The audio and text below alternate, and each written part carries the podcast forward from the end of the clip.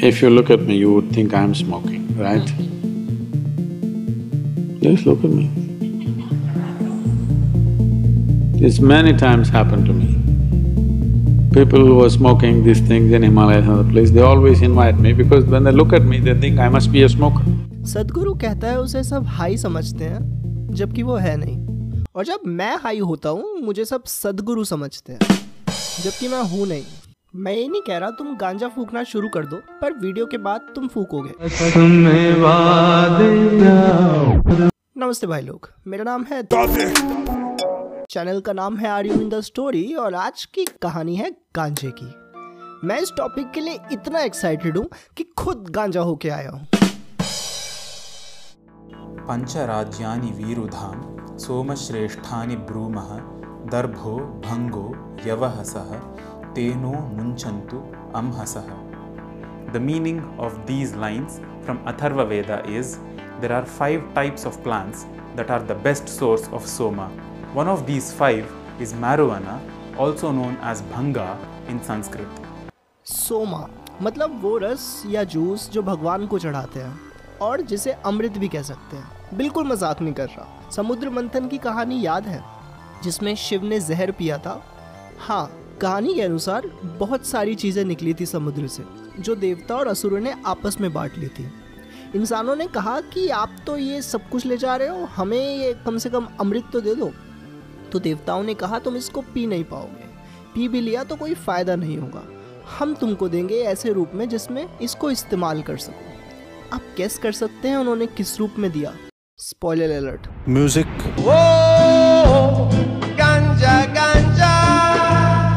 शास्त्रों में भी लिखा है। इन धर्म के ठेकेदारों को भी बताओ जरा। गांजा हमारे आयुर्वेद की दवाओं का मेन इंग्रेडिएंट में से था और हम आज तक आयुर्वेदा को उस लेवल तक नहीं पहुँचा पाए मेडिकल की दुनिया में जहाँ उसे होना चाहिए सिर्फ़ ये बैन के चलते। तो ऐसा क्या हुआ कि हम वहाँ से भंगा खपहरी तिक्ता यहाँ तक पहुँच गए? 1985 तक गांजा इंडिया में लीगल था। इसके बाद बैन लगाया राजीव गांधी की सरकार ने अमरीकियों की चाटने के लिए और मुनाफा बांटने के लिए। है? मुनाफा? बैन 1985 में शुरू हुआ, पर कहानी और 100 साल पहले से शुरू होती। साल था 1880 ब्रिटिश राज। हमारी टेक्सटाइल और हैंडीक्राफ्ट इंडस्ट्री को बर्बाद करके उनकी नज़र अब अपनी अंग्रेज़ी शराब और अंग्रेज़ी दवाइयों को बेचने पर थी। उस वक्त के रिकॉर्ड्स हैं जिसमें गांजे को गरीब का नशा कहा गया है। सरकार ये प्रूफ करना चाहती थी कि इसकी वजह से लोग पागल होते हैं। और फिर वो इसे बैन या रेगुलेट कर सकते थे और अपनी दवाओं और शराब इसके ऑल्टरनेट में बेच सकते थे। इससे भी सौ साल पहले से वो इसकी खेती पर काफ़ी टैक्स लेती आई थी। ये बोलकर कि ये हिंदुस्तानियों की सेहत की वजह से टैक्स ज़्यादा होगा तो कम इस्तेमाल होगा। पर हम इतने पीछे भी नहीं जाएँगे तो अट्ठारह में एक कमीशन बिठाया गया, इंडियन हेम्प ड्रग्स कमीशन, जिसके हेड था ये बंदा, डब्ल्यू मैकवर्थ यंग। कुछ अंग्रेज़ों और हिंदुस्तानियों को लेकर ये जानने के लिए कि गांजा क्या असर करता है। बेसिकली क्या क्या बुरा असर करता है गांजा? पूरा सर्वे करवाया गया देश भर में, जिसमें 1200 लोगों की गवाही है। उस समय के डॉक्टर्स कुली, योगी, फकीर पागल खाने के लोग, भाँग के किसान टैक्स लेने वाले आर्मी वाले, पुजारियों की। तीन हज़ार दो सौ इक्यासी पन्नों की रिपोर्ट तैयार की। उन्होंने पाया कि यहाँ तो लोग गांजे के इस्तेमाल से खराब से खराब मौसम में मेहनती से मेहनती काम कर लेते हैं। दर्द वगैरह होता है तो वो भी ठीक हो जाता है इसके इस्तेमाल से। बुखार हो, तबीयत खराब हो, गांजा लेकर सो जाते हैं और अगले दिन एकदम फिट उठते हैं। सोने में भी मदद करता है बेचैनी में, औरतों को डिलीवरी के टाइम देने से दर्द में कमी आती है। जैसा कि कहा जा रहा था, सोसाइटी या घर परिवार को देखा नहीं गया इसके चलते बर्बाद होते हुए। और पागलपन और गांजे का कोई डायरेक्ट संबंध भी नहीं मिला। हालाँकि ज़्यादा इस्तेमाल खराब हो सकता है पर ज़्यादा इस्तेमाल तो हर चीज़ का खराब होता है। सीधा सीधा मतलब यही निकला कि हमारी शराब और दवाई तो बिकने से रही यहाँ। कम अज़ कम आम आदमी और गरीबों में तो नहीं। तो जब सीधी उंगली से घी ना निकले तो घी नहीं खाना चाहिए प्रोपागंडा चलाना चाहिए।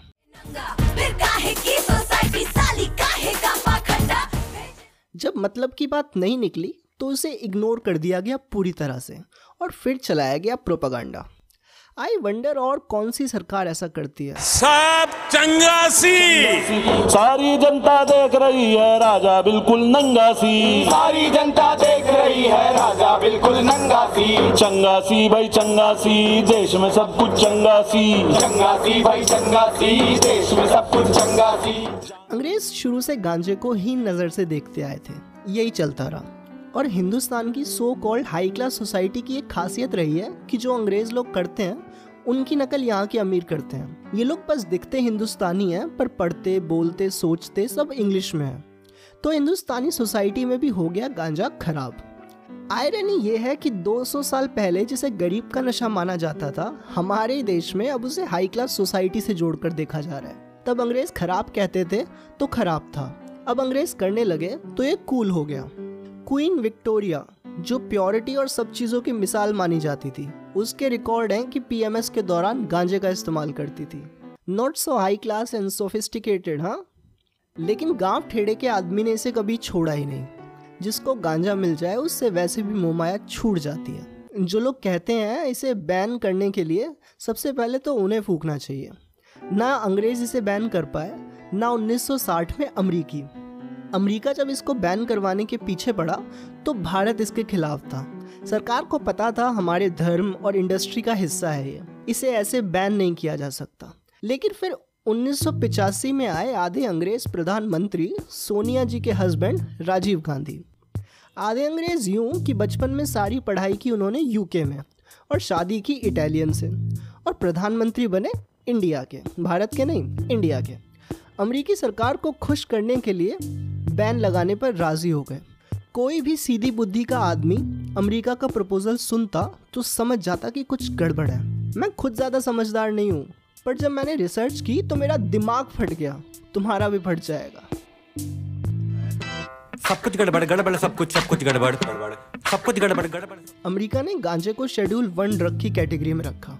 शेड्यूल वन मतलब सबसे खतरनाक ड्रग्स मतलब मेडिकल यूज़ और रिसर्च के लिए भी इस्तेमाल नहीं हो सकते। शेड्यूल वन में और ड्रग्स बता दूँ तो हेरोइन यानी हीरोइन और गांजा बराबर जबकि एक प्योर केमिकल है जिसको लेते भी इंजेक्शन से हैं और दूसरा गमले में उगाया जा सकता है। गमलों में गांजे की फ़सल। हीरोइन और गांजे को एक कैटेगरी में रखना जैसे इरफान खान और इमरान खान को एक कैटेगरी में रखना। दोनों के नाम सेम साउंड होते हैं इसका मतलब ये थोड़ी है कि सेम हो गए। तुम्हें पता है शेड्यूल टू में कौन से ड्रग्स आते हैं? कोकेन और मैथ यानी अमेरिका के हिसाब से कोकेन भी कम खतरनाक है गांजे से। कोकेन और गांजे में फ़र्क बताता हूँ। गांजे का अगर ओवरडोज हो जाए गौर फरमाइएगा ओवरडोज हो जाए तो ये होता है। हैप्पी डिकी नामों के चर्चित होने से पहले पप्पू और बबलू ही प्यारे नाम माने जाते लेकिन जरा सी कोकेन से आदमी की ये हालत हो जाती है। भाग गया है देखो बबलू। जैसे बबलू खेल रहा हो अक्कड़ बक्कड़ बम्बे भो। अस्सी नब्बे पूरे सौ सौ में लगा धागा। बबलू निकल कर भागा। Why just stop with cannabis? Why don't we do some cocaine? Because it really fires us up. Meth भी। मैथ भी शेड्यूल टू में है। तुमने नेटफ्लिक्स की डॉक्यूमेंट्री टाइगर किंग देखी है?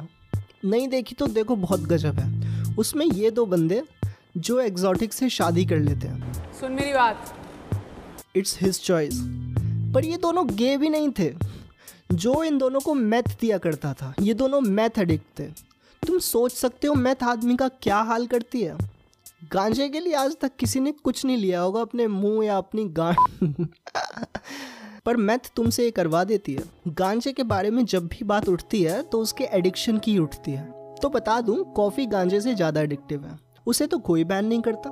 क्यों भला? और शराब और तंबाकू इससे सौ गुना ज़्यादा एडिक्टिव खराब और खतरनाक है। फिर भला वो क्यों नहीं हुए बैन यहीं से आता है हमारी कहानी का क्लाइमैक्स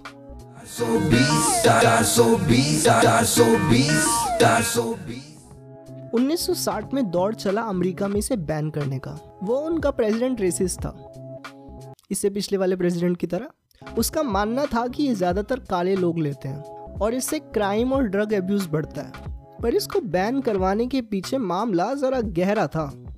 याद है हमने अंग्रेज़ी सरकार के सर्वे की बात की थी और आयुर्वेदा का ज़िक्र।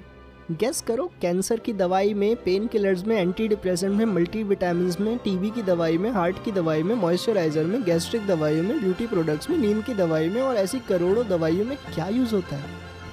स्पॉइलर अलर्ट म्यूज़िक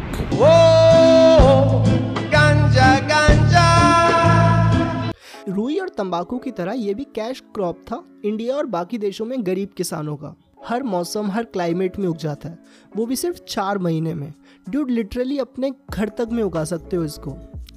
लेकिन अगर आप अपने गमले में उगा लेते गांजा तो क्या ये बड़ी बड़ी फार्मास्यूटिकल कंपनियाँ बेच सकती थी आपको अपनी दवाएँ, पैकेजिंग करके और कमा सकती थी क्या मुनाफा?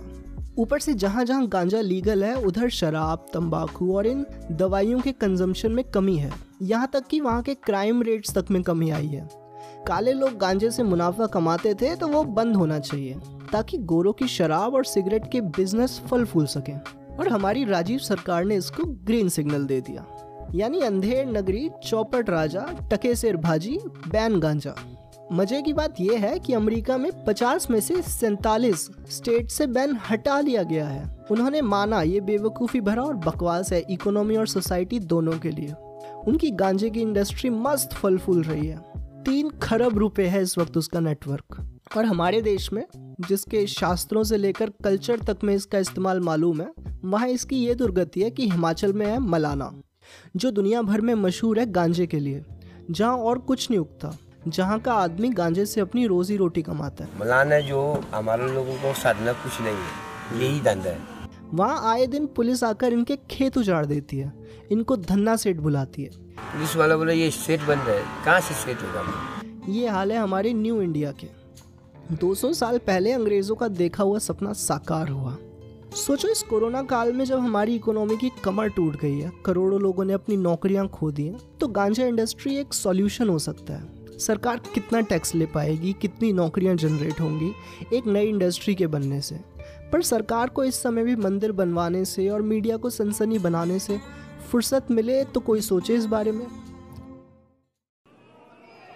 सब दुखों की दवाई एक ही जड़ी बूटी है, वो जड़ी बूटी मोदी नहीं है। वो जड़ी बूटी? उस जड़ी बूटी का नाम है बीट एनर्जी। मसीहा। क्योंकि बचे हैं थोड़े दिन थोड़े दिन। थोड़े दिन और गुजारने हैं थोड़े दिन और संवारने हैं। थोड़े दिन बस इस करार में के बचे हैं थोड़े दिन थोड़े दिन।